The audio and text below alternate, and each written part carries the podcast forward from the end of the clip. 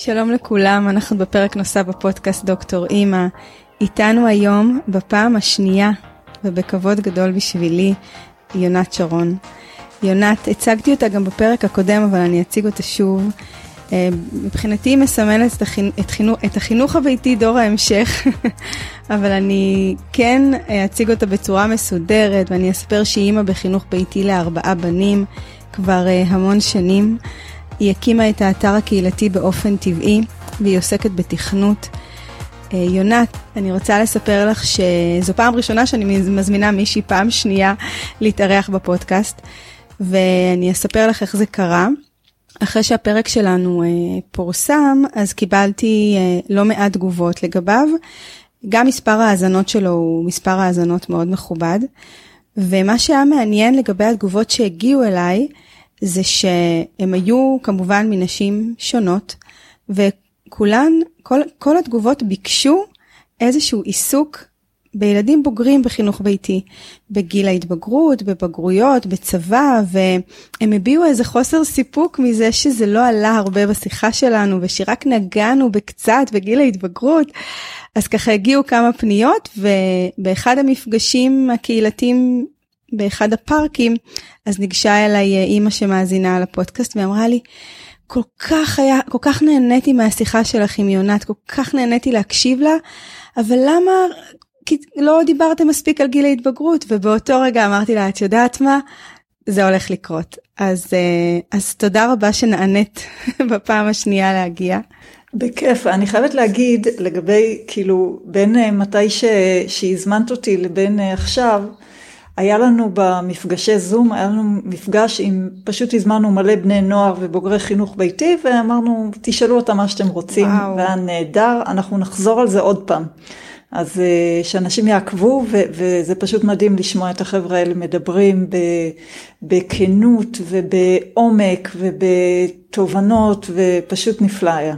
וואו, זה נשמע לי מפגש אה, כל כך אה, חשוב להיות בו. אז אני אשמח, אני גם יעקב, ואני אשמח גם להצטרף למפגש כזה, לשמוע אותם. כן, הם נהדרים. אבל אני אתחיל מלשמוע, אני אתחיל מלשמוע אותך בעניין הזה. אז יש לנו על הפרק היום אה, גיל ההתבגרות, בגרויות, צבא. אה, כן, אולי אני אגיד שכבר הבן הצעיר שלי לא מזמן עבר את גיל בר מצווה. שזה תאריך נורא סמלי, כאילו אנחנו חושבים אנחנו יהודים, זה חשוב הבר מצווה, אבל לא, זה, זה חשוב אני חושבת בלי קשר, זה... זה גיל כזה של uh, מעבר, מעבר uh, אנשים משתנים בו. אצל הבנים זה נורא בולט שהם uh, מחליפים את הכל, וכל מיני שערות יוצאות להם במקומות חדשים. הבנות גם, כאילו רואים את השינוי הפיזי, והשינוי הפיזי הוא, הוא מתאים לשינוי, זה לא שהאישיות משתנה, כי האישיות הבסיסית נשארת, אבל שינוי באיך שהם מתנהגים. אה, לטעמי שינוי נפלא, הם, הם מתבגרים, זה פשוט ככה. אחד הדברים שאני לוקחת מהמפגש הקודם שלנו שאמרת, זה ש... שיש משהו בגיל הזה שהם פתאום מתגלים לנו, אה, אנחנו מזהים את הילדים הצעירים שהם היו. כן, כי אחד הדברים נורא בולטים אה, אצל, אה, אצל ילדים מאוד קטנים, שהצרכים שלהם מאוד בולטים, הרצונות שלהם מאוד בולטים, הרגשות שלהם, הכל נורא בולט. ואז לאט לאט הם לומדים את אה, מה שאנחנו מלמדים אותם, איך להתנהג, איך לדבר, מה לעשות, מה אסור. ואז יש כמה שנים שאנחנו פחות, פחות רואים אותם, יותר רואים את איך שחינכנו אותם. ובגיל ההתבגרות זה משתנה, זה שוב חוזר uh, מי שהם, אבל הפעם מתוך הידע, לא מתוך הבורות של התינוק, אלא מתוך הידע של אה, מה כן, הם מכניסים את מי שהם, וזה נפלא לראות, זה, זה, את מקבלת בן אדם חדש. זה משהו כמו איזה גרעין אישיותי כזה שפתאום מתגלה, מה זה הדבר הזה? שהוא פתאום מתגלה לנו עוד פעם. אני, אני, אני מרגישה שיש לי בן אדם חדש בבית, עם כל אחד מהם, בן אדם שהוא מפתיע אותי. אה, את יודעת שאני מסתכלת אחורה, הדברים האלה היו, היו בהתחלה, אבל לא תיארתי אותם בצורה הזאת, אה, ואת ה... באמת בגרות. אה, ואני חושבת שבעיקר, כשמדברים על הגיל הזה כגיל בעייתי, אז בעיקר מפריע כשלא נותנים לבגרות הזאת לקרות. הייתה לי, הייתה לי חוויה מעניינת עם אחד הילדים, עשו פה שנת בר מצווה של הקיבוץ, ונתנו לי אה, לעשות הברכה של ההורים. עכשיו אני זוכרת מהשנים שלי כילדה בקיבוץ שזה מה זה משעמם כל הברכות האלה, אז השתדלתי שזה יהיה קצר ולא משעמם. ומה שהפתיע אותי שבמקום אה, שהילדים כאילו ייתנו לזה לעבור מהר ולהתעלם, אה, הם ממש, כש, כשהתחלתי להגיד את הברכה, ממש פתחו עיניים, התקרבו אליי באיזה 20 סנטימטר, וראיתי שזה נורא מעניין אותם. ועל מה דיברתי שם, שלא יהיה משעמם ולא ארוך? דיברתי שם על טקסי התבגרות וכל מיני uh, תרבויות. והבנתי שהילדים האלה, הם מחפשים איך להפוך לבוגרים, זה מעניין אותם. זה דבר שמדבר אליהם. אז אה, כן, אני, אני חושבת שחלק גדול מהקשיים בגיל ההתבגרות זה שאנחנו לא נותנים להם להפוך לבוגרים. ואפילו אם עושים אה, עלייה לתורה, ואפילו אם עושים טקסים של בר מצווה קיבוצית, אחרי כל הטקסים האלה הם נשארים אותם ילדים שהם היו עם אותם אה, זכויות ואותם חובות, ובעצם הטקס ההתבגרות הראשון בתרבות שלנו זה רישיון נהיגה, טסט של רישיון נהיגה. Mm-hmm. לפני זה אסור לנהוג, אחרי זה מותר לנהוג, זה הבדל משמעותי. אבל שאר הדברים, לא נותנים להם להתבגר, לעשות מה משהו. מה זה אומר כשאת אומרת שלא נותנים להם להתבגר ושם מתחילות הבעיות? מה זה אומר? מה, מה זה בעצם התבגרות? מה, מה ההבדל בין ילד לבוגר? בוגר יכול לעשות דברים שילד אסור לו, כמו לנהוג, כמו אה, להצביע, כמו אה, כל, כל ה, לפתוח חשבון בנק, אה, לקחת את תפקידו בחברה. ובתרבויות אחרות הטקס, גם אם את חושבת על הטקס היהודי, זה היכולת להתפלל אה, בחברה, זה לקחת חלק במשהו שהוא חשוב בחברה היהודית הדתית. אה, ואצלנו אין את זה כל כך, הם בני 13, הם מוכנים כבר לעשות דברים של גדולים, והם לא יכולים. בעצם הטקס הראשון שהיה צריך לתת להם זה לעבוד, להרוויח כסף. אז זהו, אז אני, אני מאוד הופתעתי מהקשב הזה, ואחרי זה לאט לאט זה התחבר לי. אה, אבל כן, הם מחפשים את זה, וכשאין להם את זה, זה נורא מתסכל. תארי לעצמך שהיית, אה, לא יודעת, ש... ש... נגיד מי שהיה אה, מתאמן בלהיות מנתח, ומתאמן ומתאמן, וכל הזמן עושים לו בחינות ומלמדים אותו, ואף פעם לא נותנים לו לנתח ולהשתמש בידע שלו. או מי שהיה אמור, לא יודעת, להיות נגר, ורק היה צריך לקרוא על זה ולעשות על זה מבחנים, ואף פעם לא נותנים לו לבנות שום דבר. והילדים שלנו בעצם בגיל שהם מוכנים כבר לעשות, ואין להם הזדמנות לעשות באמת דברים. אני חושבת ש... שזה נקודת מבט מאוד uh, מאפשרת, מאוד מרגיעה, ואני יכולה לראות שבאמת יש הרבה התמודדות מול הילדים שהם גדלים, אבל אני חושבת שקיים גם איזשהו בלבול אצלהם, או שהוא נובע באמת מה, מהיחס של הסביבה להתבגרות שלהם, או שהוא נובע מאיזה שהם צרכים נפשיים אה, לבדוק או, או לבחון את היכולות האלה, כמו שאת אומרת, אם אני יכול לנתח, אז, אז יש להם את היכולת הזאת ללכת אחורה קדימה בתוך ה, ה, אני גדול, אני קטן הזה. אמ, אני רואה את זה כאן בקטן, שיש לי ילדה בת 12, ולרגעים היא כל כך בוגרת, ולרגעים אני מזהה את התינוקת שלי. את יודעת, נכון, וזה מרתק נכון. לראות את זה. ו- וזה טוב שהם, את יודעת, כשהם אה, תופסים אה, גובה, אחרי זה הם גם יכולים ליפול אה, בצורה בטוחה. זה, זה התפקיד שלנו, לתפוס. אז נשמע שנינוח לך שם בגיל ההתבגרות, אם עברת את זה כבר בפעם, את עוברת את זה כבר בפעם הרביעית. זה, זה אין, כן, זה מאוד נינוח, זה מאוד קל, הם סוחבים לי את הקניות מהסופר, זה כן, מאוד נוח.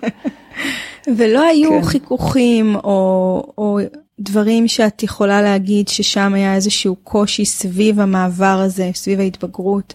לא, אצלנו לא היו חיכוכים, לא, אין לי איזשהו אה, ערובה שלאף אחד לא יהיה, כי יש אופי שונה לאנשים שונים, אז בהחלט יכול להיות שיהיו חיכוכים, אבל אני משערת שגם אם יהיו חיכוכים, הם יהיו בצורה אחרת מאשר... אה, אה, אני לא יודעת, שמעתי סיפורים על טריקות דלתות, אני לא ראיתי את זה, ויש לי גם הרבה חברים שלא ראו את זה, אז, אז זה לא עד כדי כך מיוחד. אני חושבת שיש איזושהי משמעות אה, נפשית, פסיכולוגית ל... למרד, למה שהם מכנים היום אני לא חושבת שחייבים מרד, אני כן חושבת שחייבים עצמאות ו... ואיזשהו לבד. למשל, הדלת הסגורה זה איזשהו סימן מאוד ברור לגיל ההתבגרות.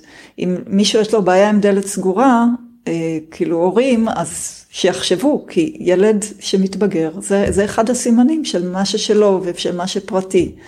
אה, יציאה מהבית בכל מיני צורות, מתחילים לנסוע לבד, לארגן לבד, להיות, להיות פחות בבית, וזה לגמרי טבעי.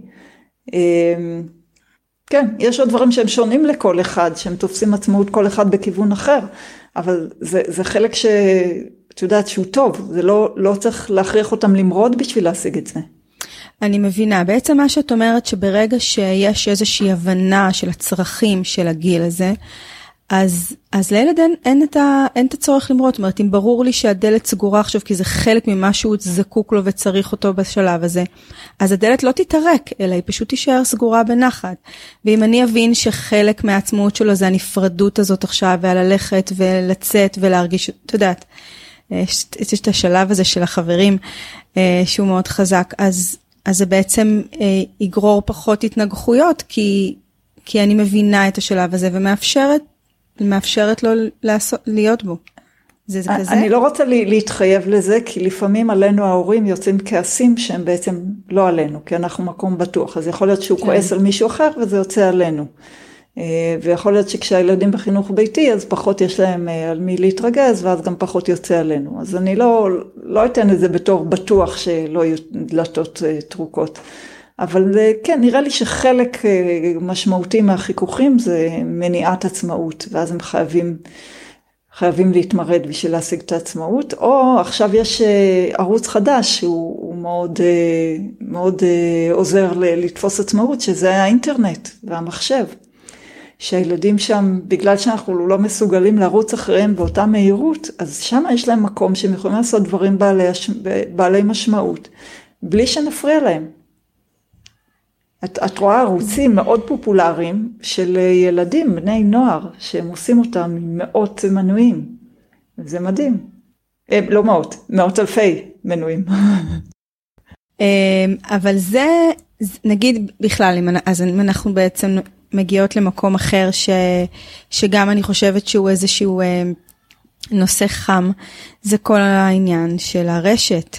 שאומרים שפעם הדור שלנו אה, הסתובב ברחובות וש, ושוטט ברחובות, והיום הילד יושב על הספה ולא בטוח שהמקומות שהוא משוטט בהם בטוחים יותר. אם זה היה בטוח, אז איפה העצמאות?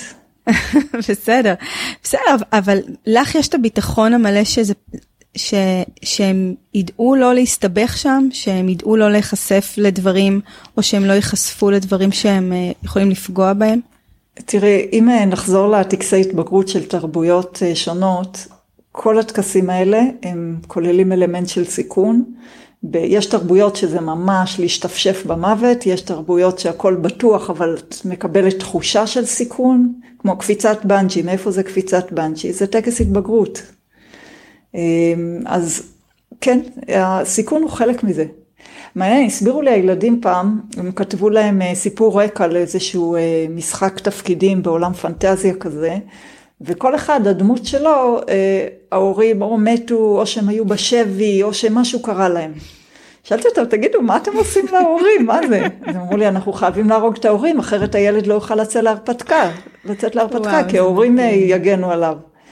ו- ואני חושבת שזה ממש ככה, הם בשביל להתבגר הם צריכים לעשר, לצאת להרפתקה, לעשות את uh, The Hero's Journey. אמ, יש הרבה ו... סיפורים שההורים לא נמצאים שם והם סיפורים שילדים מאוד מאוד אוהבים, לדוגמה בילבי היא גם, אין הורים שם. פוטר. הארי פוטר, המון ספרים, המון סיפורים שאין שם הורים. כל הספרי פנטזיה, אם ההורים שם, לא היה קורה הסיפור. ואם אנחנו מסרסים את הסיפור. אנחנו מונעים אותו. אם הילד רוצה להתבגר, הוא חייב לעשות דברים בעצמו, כולל דברים שיש להם סיכון. אבל תראי, לדבר על זה ככה ולדבר על זה באופן... כממש איזה מחקר אנתרופולוגי ולדבר על תרבויות זה נשמע לי משהו שהוא מרתק. אבל כשזה אצלך בבית וזה הילדים שלך וה, וה, והסכנה היא, היא, יש איזה ריח של סכנה, אני חושבת שזה יותר מורכב, לא? נכון, אז ברור שכל ילד כשפעם ראשונה הבני כפר שלי היו צריכים לנסוע באוטובוס העירה, אז אה, את יודעת, עשינו את זה לאט לאט ובהרבה שלבים, ותחנה מרכזית בתל אביב זה לא, וככה מאוד בזהירות. אבל הם כן צריכים לדעת לנסוע לבד באוטובוס, אפילו אם זה בשלבים ולאט לאט. תגידי, זה משנה שזה בנים? אני משערת שכן, אם כי את יודעת, אני בגילם חופשי בעיר, תחנה מרכזית, הכל טפו טפו היה בסדר. כן, אם הייתה לי בת לא הייתי נותנת לה לעשות מה שאני עשיתי, זה בטוח. טוב, בכל מקרה נשאל, לא, זה כל כך נינוח אה, נשמע, נשמע ממך כמו משהו שהוא כמעט להתרגש לקראתו. כי מתי הם צריכים לצאת מהצמר גפן? רק לצבא? אה, אנחנו תכף נגיע גם לשם, אבל אה, אני לא יודעת, אני מבחינתי, לא יודעת, הבן הקטן שלי כבר אמר לי שהוא תמיד תמיד יגור איתי. וגם כשהוא יתחתן ויהיו לו ילדים הוא יגור איתי, אני החתמתי אותו באותו רגע. אז מבחינתי, אפרופו צמר גפן, זה ממש לא נשמע לי רע שהם יישארו. אני לא אומרת, אני לא אוהבת את המילה הזאת לשחרר, כי אני לא משחררת, אבל אני כן אה, נותנת לאט לאט הזדמנויות. הדוגמה של לנסוע לאוטו, באוטובוס אצלנו, שוב, אנחנו פה רחוק בכפר בפרובינציה, זה לא משהו יומיומי. אז בהתחלה נסעו באוטובוס פה בין היישובים, ואחרי זה לעיר קרובה, ולאט לאט, אוקיי? אז אפשר גם את העצמאות אה, לעשות בצורה בטיחותית. הדרגתית. כן. טוב, אז אה, רציתי גם שנדבר על, אה, על בגרויות, ממש על בחינות בגרות. אה, כן. מה את אומרת? נראה לי ש... זה גם היה נורא מעניין במפגשי זום עם החבר'ה, כי יש שם, חלק עשו בגרויות וחלק לא, ואחד הדברים המעניינים ש... ילד כזה או נער כזה שהולך לעשות בגרות, הוא צריך שתהיה לו סיבה לעשות את זה, זה לא משהו אוטומטי. ויש כאלה שכאילו אין להם סיבה לעשות את זה, יש כאלה שעושים את זה רק בשביל ההתנסות, לראות שהם יכולים. ויש כאלה שאת יודעת, צריכים את זה למטרה. הבן הגדול שלי עשה את זה בשביל לעלות קאבה בצבא, מי שיש לו אה, זכאות לתעודת בגרות, אז הקאבה יותר גבוה.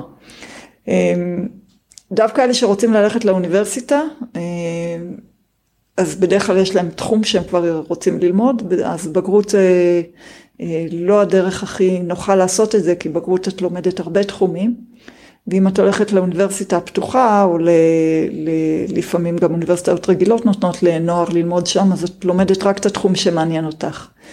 יש את אפיק מעבר דרך האוניברסיטה הפתוחה, בדיוק. נכון? Okay. אוקיי. אפיק מעבר, את עושה קורסים רק בתחום שמעניין אותך, אה, והתחומים שקשורים לו, וזהו, אחרי זה את יכולה ללכת לאוניברסיטה מהגדולות. ואיך זה עובד? אה, באמת, אני מניחה שהשונות מאוד גדולה וכל אחד עם הסיפור האישי שלו. אני אגיד לך למה אני ככה שואלת את זה. אני לפני שבוע התראיינתי באיזה, באיזה רדיו, ו... אני כל כך רציתי אותך על הכתף שלי, כי היה אה, למראיין אה, אה, קושי מאוד מאוד גדול להפריד בין אה, החינוך הביתי ללמידה, זאת אומרת היה לו מאוד מאוד מחובר. ולא יודע, לא חשוב מה אמרתי, זה תמיד חזר לשם. אה, אני לא יודעת איך יערכו את זה ומה יצא מזה, בסוף יצא שאמרתי שלא לומדים בחינוך ביתי, אני לא יודעת. אבל כל הזמן ניסיתי, הוא אמר לי, אני מניח שהמטרה שלך, אם לך יש דוקטורט, אני מניח שהמטרה שלך, של הילדים, תהיה בגרות ותואר. אמרתי לו, אין לי מטרות לגבי הילדים, יש לי מקסימום מטרות בקושי לגבי עצמי. אומרת, אבל היה לי מאוד קשה להסביר למה, למה בחינת בגרות היא לא מטרה שעומדת בפני עצמה. וזה כן. נראה לי משהו שהוא להרבה מאוד אנשים קשה לתפוס. זה משהו, מין איזשהו, אפרופו סמל בג, בגרות, זה איזשהו סמל שהפך להיות סמל בגרות. נכון, אבל אין לו כבר משמעות. כאילו, אם רישיון נהיגה אכן מאפשר לך לנהוג, תעודת בגרות לא מאפשרת לך כמעט כלום. אז הסמל הזה די איבד מהמשמעות שלו. אה, חוץ מזה שכולם אומרים, אתה צריך לעשות כיתה א' בשביל לעשות כיתה ב', בשביל לעשות את כיתה ג', בשביל בסוף לעשות בגרות. אז כשהיה לנו, לפני שנים, היה לנו באחד מימי העיון של אה, באופן טבעי, אה, עשינו מעגל על בגרויות. וידעתי שם שהנוער שומעים את כל זה מהחברים שלהם ומקבלים את הרעיון הזה שבגרות זה משהו שצריך לבנות בשבילו עוד ועוד ועוד נדבך על נדבך. אז פשוט הדפסתי את כל המבחני הבגרות ברמת החובה ונתתי להם לעיין בהם ופתאום הם ראו שזה לא משהו, זה לא משהו קשה, רובם זה דברים מאוד מאוד קלים, מאוד סבירים, אולי טיפה צריך ללמוד. אני מדברת על הרמת חובה, לא המורחב. וכן, זה אנחנו גם רואים, כשמגיע מישהו מחינוך ביתי ורוצה לעשות בגרויות, הוא לא צריך ללמוד 12 שנים, צריך ללמוד שנה, שנתיים, חוץ מהמקצוע המורחב, מקצוע מורחב כן דורש יותר השקעה, אבל הרמת חובה זה לא סיפור גדול. ואז בעצם מה המסלולים שמתאפשרים דרכם לעשות את תעודת הבגרות? אז יש חבר'ה שהולכים לפרויקט הילה. פרויקט הילה בעצם נועד לעזור לילדים שנשרו מהמערכת, אבל הם נחמדים ומוכנים לקבל גם אותנו.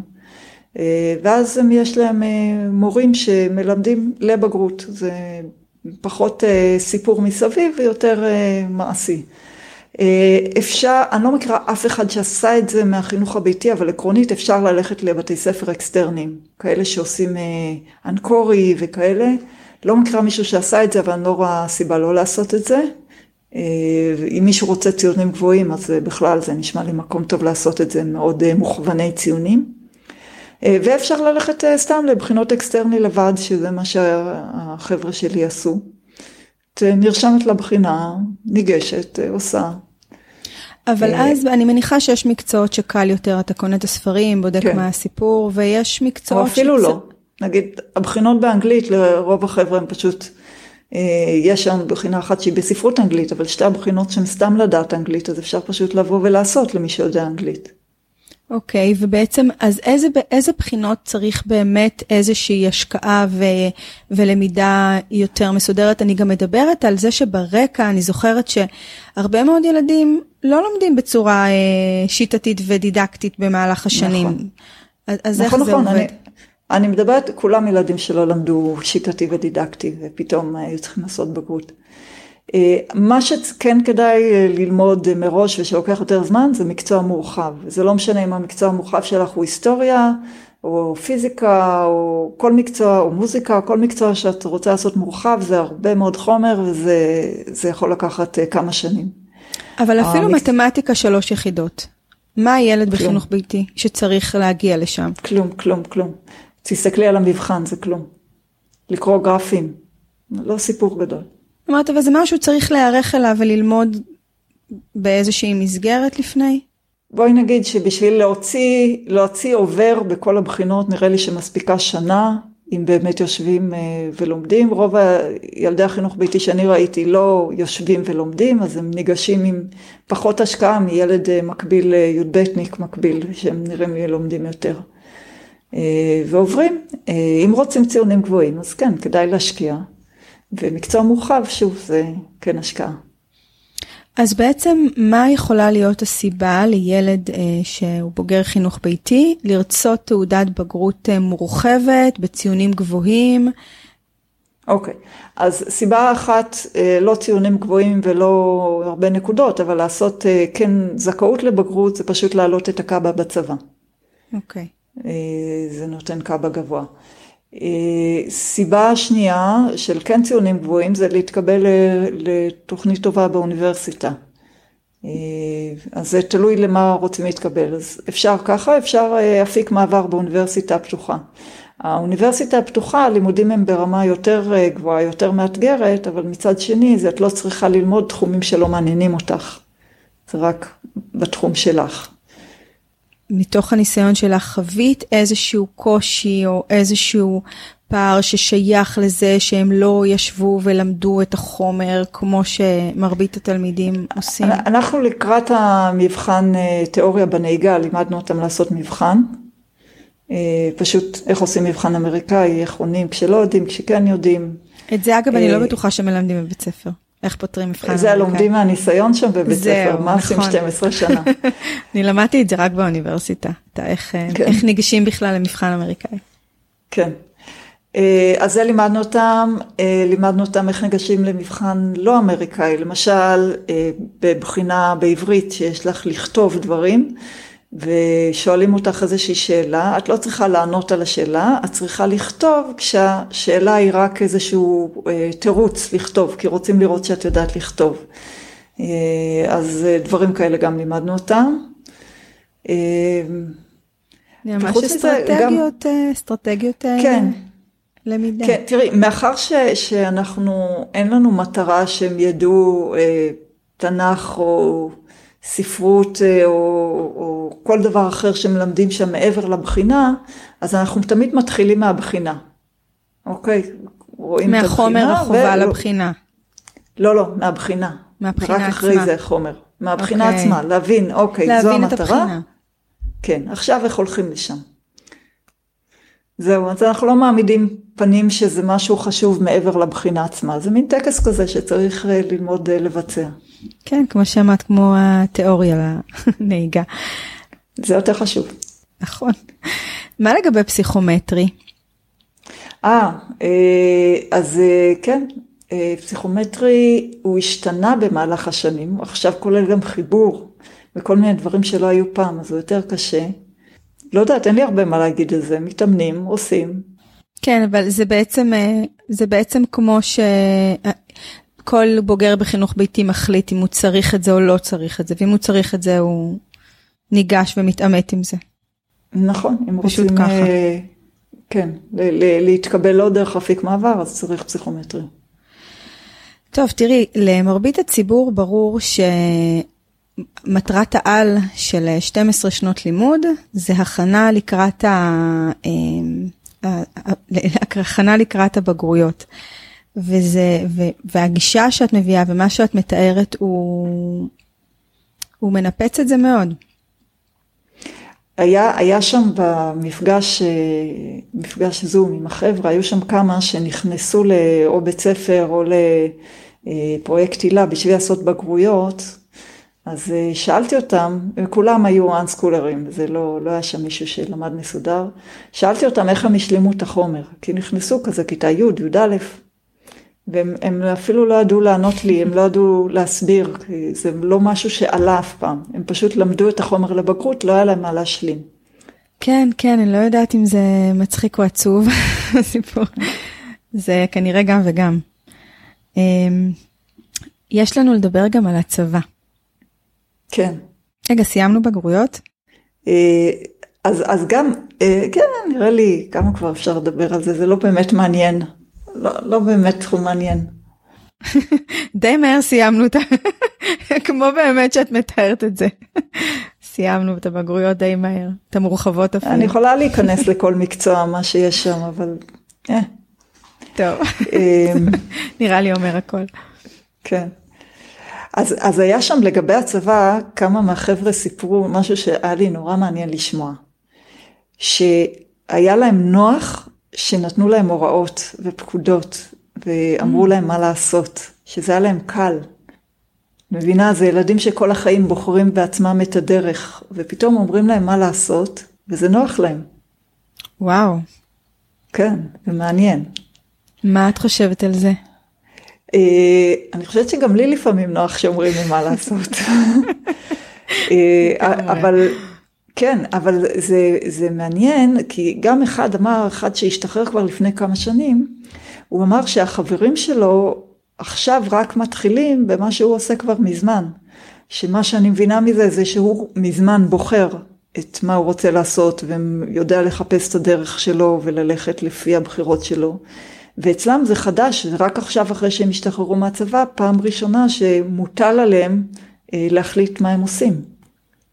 אחד הדברים ש, אה, שאמרת רגע אחד לפני, זה, זה זה שפתאום נוח להם לקבל, אה, שאומרים להם מה לעשות. וככה אני תוך כדי חושבת שאחד הפחדים של הורים צעירים בחינוך ביתי, ואחד גם מהתגובות שמקבלים מהסביבה, זה מה יהיה בצבא, איך הוא ידע להיענות לפקודות. אה, אם כל החיים הוא היה בחופש נופש, מה שגם בעיניי מופרך, אבל לא חשוב נגיד, נגיד ו. ומה שאת אומרת על זה הוא ממש, אה, כאילו הוא, הוא מפתיע אותי מאוד. כן, גם, גם ליזה עשה את זה פתאום, אה, וואלה, כזה לא חשבתי על זה. כל... ידעתי שאין להם בעיה לקבל הוראות, כי רואים את זה גם כשהם נכנסים לחוגים ולעבודה, רואים את זה שאין להם שום בעיה. וגם אלה שהכרתי שהיו בצבא, ידעתי שלא היו בעיות. אה, אבל אה, לשמוע את זה מהצד שלהם, שזה ממש קל, שזה נוח, זה היה מעניין. אני חושבת ששוב פעם, זה, זה אחד הדברים שמאוד מאוד מעסיקים, כי יש משהו במסגרת הצבאית שהוא מאוד אה, אחר מהמסגרת אה, של החינוך הביתי, לפחות בתפיסה. בקיצור, זה שונה מאוד. ואני חושבת שאחד באמת הפחדים שאנשים מחזיקים זה שוב פעם, מה יהיה בצבא, לא רק איך הם יענו לפקודות, איך הם יתמודדו עם מסגרת שהיא כל כך נוקשה אה, בכל מיני היבטים. אז זהו, עם המסגרת הנוקשה לא, לא היו בעיות, היה מה שכן סיפרו על זה שאנשים אחרים מנסים לרמות את המסגרת והם לא הכירו את זה, הם mm. סבונים, את יודעת, הם לא, לא בקטע של לרמות ולסדר. אמ, אז זה היה להם אה, איזשהו מפגש. מה שאני עוד ראיתי זה שהחבר'ה האלה, אה, הם קצת נכנסים בלי דעות קדומות, הם לא יודעים ש... אני יודעת שטבח זה נחות. שמי שבא מ... לא יודעת מה, שדוסים אה, לא מתחברים עם הקיבוצניקים. אה, אז הם עושים כל מיני קשרים שאנחנו לא רגילים לראות, כי הם, הם לא יודעים ש... שלא עושים את זה. כן, יש כל מיני קודים כאלה, גם חברתיים, שכשאתה גדל במערכת, אתה גדל לתוך זה. ממש לפעמים שפה כן. חברתית כן, כזאת. שהם לא למדו אותה. כן, אני גם חושבת על זה שאפרופו בחירה, יש הרבה מקומות בצבא שאין לך כל כך בחירה. אז השאלה, זה נכון שלפעמים זה נוח שאומרים לך מה לעשות, אבל השאלה אם לאורך הזמן שאומרים לך מתי לקום ומתי ללכת לישון ומתי לאכול ו... ומתי אפילו להתלבש ומתי להתקלח, אה, השאלה איך, איך המפגש שלהם עם זה, הם התייחסו לזה? כן, זה, זה מה שהם אמרו שהיה על קל. על זה? כן, כן. וואו. כן. שאמרו להם בדיוק מה לעשות. אה, ומה כן. אם הם משבצים אותך לתפקיד שאתה לא רוצה? זה כן, אה, זה אמרו שם גם, חלק היו בתפקידים, את יודעת, חיילים פשוטים אה, לא עושים שום דבר אה, משמעותי, חלק לא, אבל חלק כן. לא נראה, כאילו, מהבחינה הזאת, זה, זה להרבה נערים יש, זה לא שירות משמעותי, לא כולם עושים שירות משמעותי. אבל עושים שירות, משרתים, הזמן עובר, גומרים. זה, זה כמה שנים שהם לא, זה לא מתסכל. וואו, וואו, אני חייבת להצטרף למפגש כזה, אם תעשו עוד אחד, כן. אני לא, אני פספסתי אותו. אה, ממש. אה, מעניין. העניין הזה, כי את מדברת בכזאת נחת על, ה, על השכבות גיל האלה, ואני חושבת שזהו חלק, זאת אומרת, זה חלק מה, מהפחדים שמלווים הורים בתחילת הדרך. האם אנחנו עושים בשבילם נכון, מה יהיה כשהם יתבגרו, איך הם יתרגלו לאוכל בצבא.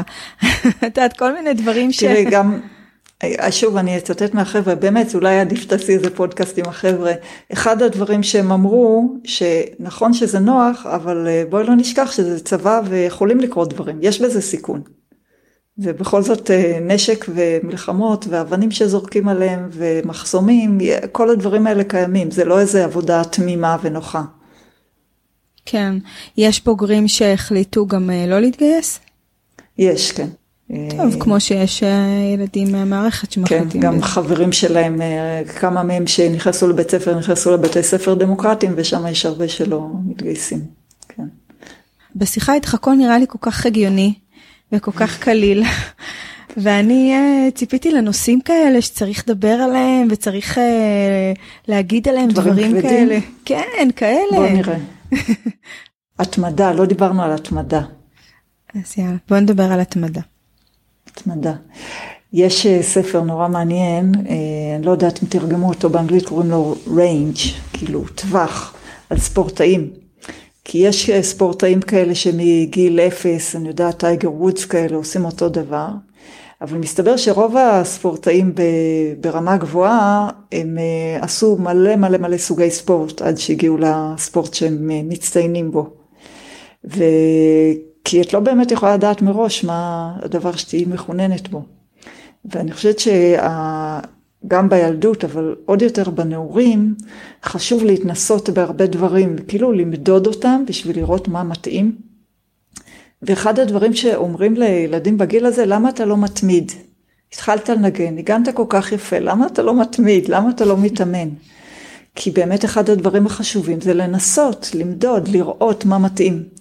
אז אה, אחד הדברים שחשובים לי בתור אימא זה לתמוך בהם, שיוכלו להתמיד מבחינת תנאים, מבחינת לפעמים אה, אה, להחזיק להם ביד את כוח הרצון, אבל לא להכריח אותם להתמיד, כי יותר חשוב להתנסות, להתנסות בדברים שונים. להתנסות גם בלהפסיק משהו, לחזור אליו, לראות, זה חלק אה, בעיניי חשוב מההתבגרות, לנסות הרבה דברים שונים ולראות במה רוצים להתמיד. וגם להתנסות בקשיים של התמדה, זה גם לא פשוט. אבל פה זה גם אה, ישר מעלה לי עוד שאלה, כי אני, ככה, זה לוקח אותי כאן למה שקורה כאן בבית, ויש פה אה, ילד אחד ש, שיש לי שאלה לגביו בעניין הזה, אני בינתיים רק מתבוננת, אבל אני באמת שמה לב שהוא לא נתפס כמעט בשום דבר. וכל האפשרויות פתוחות בפניו, אבל הוא ממש מדלג מדבר לדבר. אני מחברת את זה למשהו אישיותי, כי הוא גם ילד שלא אוהב אוספים של שום דבר, הוא לא נקשר לחפצים. מבחינתו, הכל בא והולך, ויחד איתו גדל פה ילד שיש פה חצי חדר משחקים שהוא רק שלו, הוא אגרן אובססיבי, הוא מתחיל משהו, הוא, הוא חייב לסיים אותו, עכשיו הוא באיזה קורס אונליין לגו, ואוי ואבוי, הוא, לא, הוא לא מפספס אף דגם. זאת אומרת, אני גם רואה את זה כמשהו שהוא שייך ל... לאישיות, לבן אדם, למה נכון. שמתאים לו.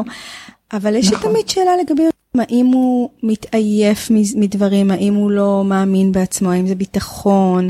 את יודעת, המון שאלות שאני שואלת עד כמה לשחרר לו אה, להיות אה, ככה כמו איזה דבורה ולקחת צוף מכל דבר, או שלא יודעת. יש לי איזו תמונה נורא יפה שבעלי צילם פעם עם שניים מהילדים, המתמיד והדבורה, הפרפר, שמתאמנים ביחד בחוג, והמתמיד רואים את הפרצוף הרציני שלו, שהוא עושה הכל, והגוף ככה מוחזק, והפרפר בחיוך גדול, בהנאה, הכל משוחרר. ו... הבנתי שנכון, המתמיד הוא, הוא יגיע ככה להישגים, אבל הוא תמיד יהיה קצת, קצת מוחזק. והפרפר תמיד, אולי הוא לא יתמיד, ב, ב, למרות שיש דברים כבר שהוא מתמיד, אבל uh, הוא תמיד ייהנה מזה, הוא יודע ליהנות. כן, יכול להיות. אני בעיקר מחזיקה הרבה פעמים בידיעה שאני לא יודעת. ובאמת לא יודעת, זה שלא לגמרי. אני חושבת ש... רק ימים יגידו, את יודעת לאן כל אחד הולך, אפרופו ששאלו אותי מה המטרות שלך לגבי הילדים, איזה מטרות? כן. זה רחוק משם. כי יש גם סיפורים, את יודעת, אנשים שמגיל צעיר עסקו באיזשהו תחום והגיעו אליו להישגים ענקיים. יש אחד שהיה כנר מחונן, ובאמת, אחד הטובים בעולם, היה ילד פלא, ואז הוא גדל, ומתישהו פשוט נמאס לו מהכינור. והוא הפך להיות uh, מרווין מינסקי, שאני לא יודעת mm. אם השם הזה אומר לך משהו, אבל הוא מאבות האינטליגנציה המלאכותית. אה, ויש עוד סיפורים, uh, בגלל שלמדתי מתמטיקה, יצא לי לפגוש כמה ילדי פלא כאלה שהתעסקו במתמטיקה מגיל צעיר, וחלק מהם לא המשיכו, הם פשוט עברו לדברים שונים לגמרי. אז זה לא שכל ההשקעה התבזבזה, אבל לפעמים צריך לנסות כמה שיותר דברים בשביל להבין מה באמת רוצים. אצלך קרה שמישהו היה על משהו וראית איזשהו פוטנציאל מאוד גדול ואז הוא הניח לזה? ועוד איך, ועוד איך, כן. אני יודעת שאת אה, לא מרבה לספר ולדבר על החיים של הילדים שלך ועל החוויות שלהם, אז אולי זו הזדמנות לשאול אותך למה. בעיניי להיות אימא זה, זה משרת אמון, זה כמו להיות, אני כמו עורך דין של הילד שלי, אני כמו הרופאה של הילדים שלי, אני יודעת עליהם את כל התיק הרפואי, אני כמו הפסיכולוגית שלהם, אני, אני סוכן ביטוח שלהם, כל המשרות אמון אני ממלאת כלפי הילדים שלי. וכמו שלא היית מצפה מהרופא שלא יגלה פרטים אה, אישיים שלך בציבור, אז גם אני לא אה, חושפת בציבור פרטים אה, אישיים של הילדים שלי. אני כן מדברת על זה בין אמהות, אבל לא, לא באינטרנט, ככה חופשי לכל אחד לחפש, גם אחרי זה כשהם ייגשו לראיון עבודה. אז זה ממש מרתק מה שאת אומרת, זה ממש מחבר אותי לאיזושהי תפיסה שאני שאני הבנתי שאני מחזיקה בה, למרות שאני מדברת עליהם, זה בעצם, אה, אני, אני לפעמים מרגישה ש, שהם, שהם לא שלוחות שלי, שזה לא שלי, שאני פה מלווה אותם בחיים שלהם, בזכות מאוד מאוד גדולה, ו, וזה מאפשר לי בהרבה פעמים ממש אה, להתבונן עליהם במין יראה כזאת, שאני רק אדע לחיים שלהם, ואין לי שום זכות, או זכות מאוד מאוד מוגבלת בלהתערב שם. זה מאוד מתחבר לי למה שאמרת עכשיו. יש, יש את השיר אה, של ג'ובראן חליל ג'ובראן, ילדיכם אינם שלכם, אלא בני ובנות החיים. נכון. אה, ובעלי לא מזמן התחיל ללמוד ערבית, והוא אמר שבערבית אין שלי שלך, ל, לילדים לפחות, אה, אלא אומרים הילד שגר אצלי. זה הילד שלי. אז זה, זה קשה לזכור את זה הרבה פעמים, באמת, באמת יש מין תחושה שהם שלנו, שזה כמו סוג של רכוש כזה, ואז אין בעיה לחשוף אותם. אה, אבל כן. אה, את מביאה בעצם איזושהי גישה מאוד אה, מפוקחת על הסיפור הזה. כן, כן, הם גרים אצלנו. טוב, התחלנו את השיחה ואמרתי שאני מקווה שזה יימשך הרבה זמן הגרים אצלנו הזה. כן. טוב, מה עוד יש לנו שאפשר להגיד על החתך הגילאים המופלא הזה? אני יוצאת מפה אגב ממש בציפייה כבר שהם יגיעו לשם, כי נראה לי הרבה יותר פשוט ממה נכון, שקורה פה נכון, עכשיו. לא, זה נורא כיף, זה נורא כיף, אם כי שוב אני חייבת להסתייג שלא עשיתי את זה עם בנות, אז איך תדעי. ברור לי שזה שונה, אבל יש פה גם שני בנים, אז אני... אבל תגידי מה, זה מגיע כבר למצב כזה של אה, תכין לי אה, כוס תה כזה? כאילו בטח, לא, הוא מציע לי כוס תה לא, להכין. לא, לא, זה כבר, אה, מתישהו זה נגמר, אמא אני רעב, אמא אני לא, רעבה. לא, תקשיבי, יש, אה, מכינים לי ארוחת ערב, הם גדולים, אין סיבה שהם לא יעשו, יש, יש, תראי, אני אפילו ב, לא במתקדמים, במתקדמים מכינים ארוחה לכל המשפחה, אה, כל פעם ילד אחר. חברה שלי אמרה שברגע שהילדים שלה התגייסו, פתאום היא צריכה לעבוד הרבה יותר קשה. הלך כוח אה, עזר מהבית. לגמרי, לגמרי. כשאני צריכה לסחוב לבד דברים, זה, זה קשה, אני מחכה לעשות לילדים כדי לעשות דברים. לא, וואו. זה לגמרי, הם, הם, בעצם הבר מצווה הזה זה אכן המעבר לבגרות. וכשיש לי איתך עוד בן אדם בוגר בבית, ואת מתייחסת אליו כבוגר, אז כן, זה כוח עזר, כוח עבודה, מישהו שאת יכולה להישען עליו שצריך, כן. הם לא מספיק, מפסיקים להישען עלייך גם, כן? כן, זה כן, זה החיים, ברור לי. אני משערת. אני מקווה. כן. אה, אבל איך זה בעצם להיות בבית שכבר יש אנשים ש... ילדים שהם בוגרים ומבוגרים, אפילו מבחינת הפרטיות, מבחינת, את יודעת, זה כמו לגדול קצת בקומונה פתאום. נכון, בדיוק, בדיוק. וגם לפעמים מביאים חברים שלהם שלא קשורים אלייך, והמרחב וחולקים אותו. כן, אה, כמו קומונה, אה, אצלנו הבית מאוד קטן, אז זה בכלל אה, מאתגר. כשבאים חברים אין איזה חדר שאפשר לשבת בו, אם זה יותר מחבר או שניים, צריכים להיות בסלון. כן, כמו קומונה, נכון. ואז כשיש, יש כבר, היו בנות זוג? זה כן, כן, כבר שם? כן, כן. ואז זה נשמע לי גם משהו מורכב, לא? פתאום כאימא לא יודעת, כל החלקים האלה נראים לי... גם לי היה חבר בבית קטן בקיבוץ, צריך להיות שקטים. יואו. לא, טוב, שוב פעם, הקטע של אמהות לבנים, אמהות לבנות, לא ניכנס לזה, אבל... טוב, אז זה, זה חלק, ואת לוקחת את הכל בכזאת קלילות וחיוך. זה...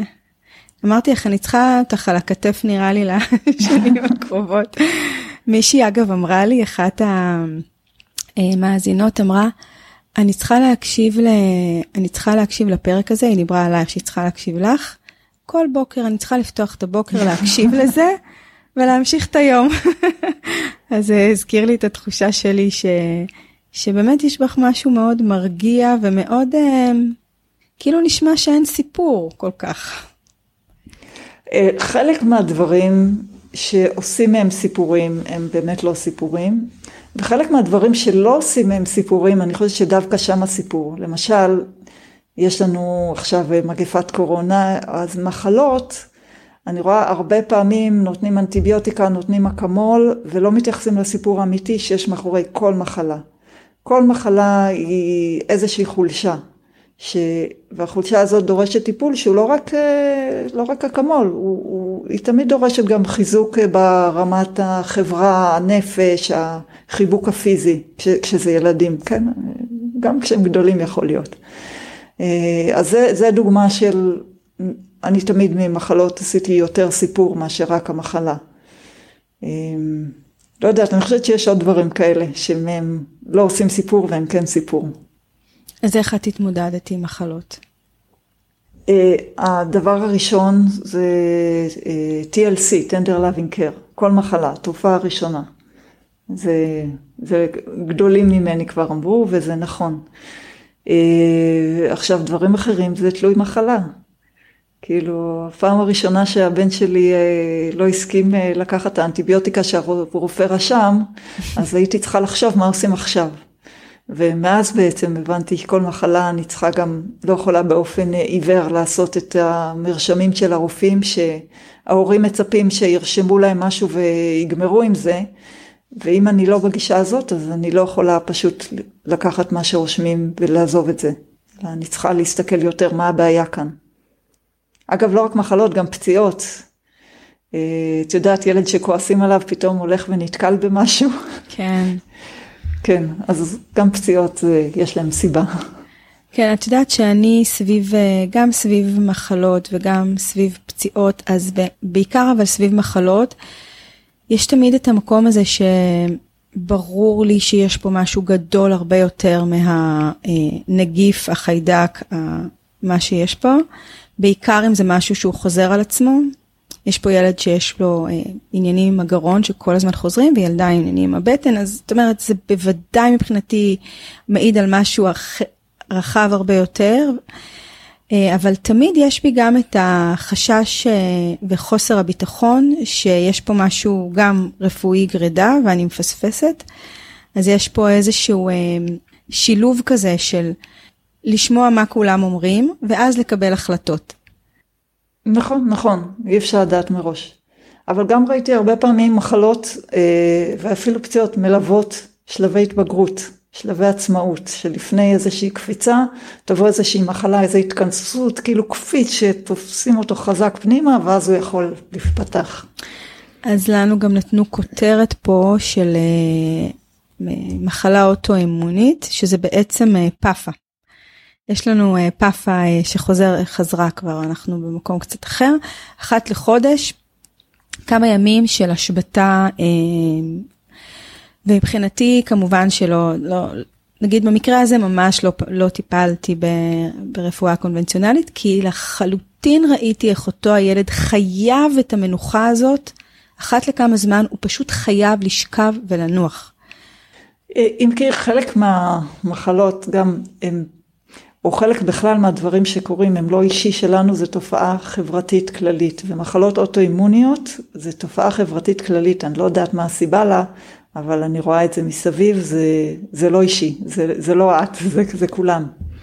כן, זה לא אישי, אבל בסוף שזה הילד שלך והוא גמור נכון. וסובל, נכון. כן. אני לא מצליחה לראות יותר מהאישי ולגאול אותו או לעזור לו לעבור את זה איכשהו. אז אני כן רוצה, אם זה בסדר מבחינתך לפני סיום, אה, להקריא את הברכה שהקראת לאותם אה, חבר'ה בטקס בר מצווה.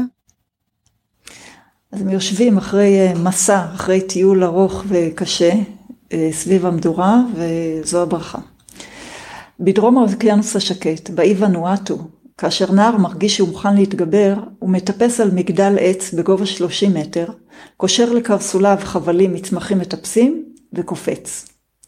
אני לא יודעת מה הוא מרגיש בזמן הנפילה הארוכה, או כשהחבלים מתהדקים על רגליו ועוצרים אותו בסנטימטר האחרון, או כשראשו נוגע ממש באדמה, אבל כשהוא קם שוב על רגליו, הוא מוכן להיות בוגר. אצל האינדיאנים באמריקה, בשביל להתבגר היה צריך לצאת מהכפר לבד, לטפס על הר ולשבת כמה ימים בלי אוכל, בלי חברה, אפילו בלי אינטרנט. רק לשבת ולחכות. למה לחכות?